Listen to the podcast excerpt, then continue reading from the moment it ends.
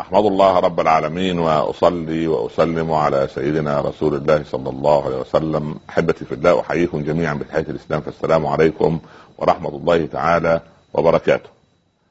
كنا نتحدث في الحلقة السابقة عن الرضا ونريد أن نعطي اليوم النموذج الأكبر لأئمة الراضين في هذه الحياة وهو سيدنا محمد صلى الله عليه وسلم. هذا النموذج المثالي والعملي لقضية الرضا. لما ذهب إلى الطائف يدعوهم إلى رب العباد سبحانه وتعالى خرج الصبيان عليه صلى الله عليه وسلم وقذفوه بالحجارة. وارتكن هناك في ظل البستان يدعو رب العباد سبحانه وينزل إليه ملك الجبال يا محمد إن شئت أن أطلق عليهم الأخشبين لفعلت. قال دعهم عسى رب العباد أن يخرج أو أن يهدي رب العباد قومي فإنهم لا يعلمون أو أن يخرج من أصلابهم من يوحد الله رب العالمين. ماذا قال في دعائه صلى الله عليه وسلم عندما وقف أو جلس هناك يناجي ربه سبحانه وتعالى لا أحد له سواه ولا رب غيره ولا معبود إلا سبحانه وتعالى. قال اللهم إني أشكو إليك ضعف قوتي وقلة حيلتي.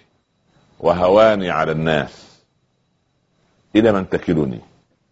إلى بعيد يتجهمني؟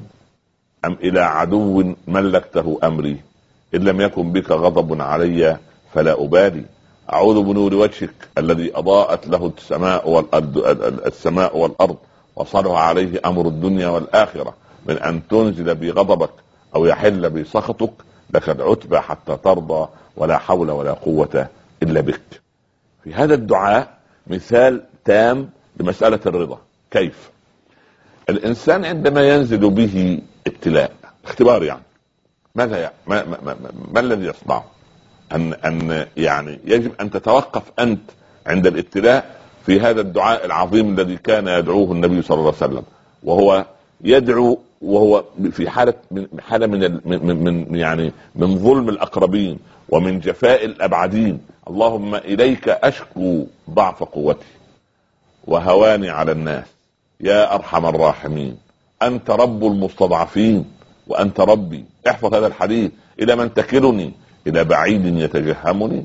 أم إلى عدو ملكته أمري؟ إن لم يكن بك غضب علي فلا أبالي.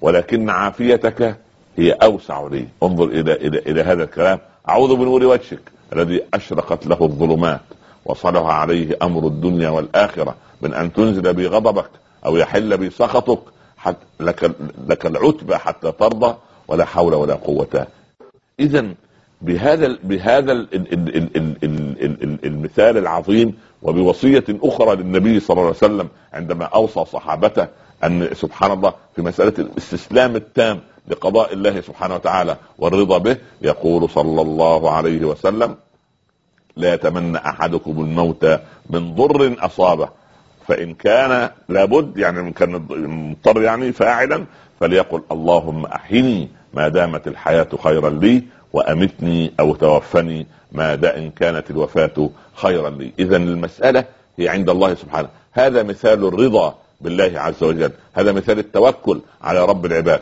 هذا سعد بن أبي وقاص خال رسول الله صلى الله عليه وسلم لما كبرت به السن آه، ابتلي واختبر بالعمى فكان يقال له يا سعد أنت مستجاب الدعوة فادعو الله أن يزيل عنك هذا العمى وتعود ويعود إليك بصرك مرة أخرى.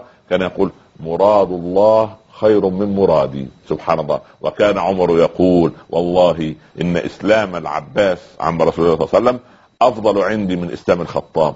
قالوا كيف يا أمير المؤمنين؟ قال لأن إسلام العباس يدخل السرور على قلب رسول الله صلى الله عليه وسلم وإسلام الخطاب يدخل السرور على قلبي أنا وإدخال السرور على قلب رسول الله صلى الله عليه وسلم. أولى عندي وأرضى لي من إدخال السرور إلى قلبي أنا. فانظر كيف كان هؤلاء. اللهم اجعلنا من أهل الرضا واحشرنا في زمرتهم يا رب العالمين. وصلى الله على سيدنا محمد وآله وصحبه وسلم. والسلام عليكم ورحمة الله تعالى وبركاته.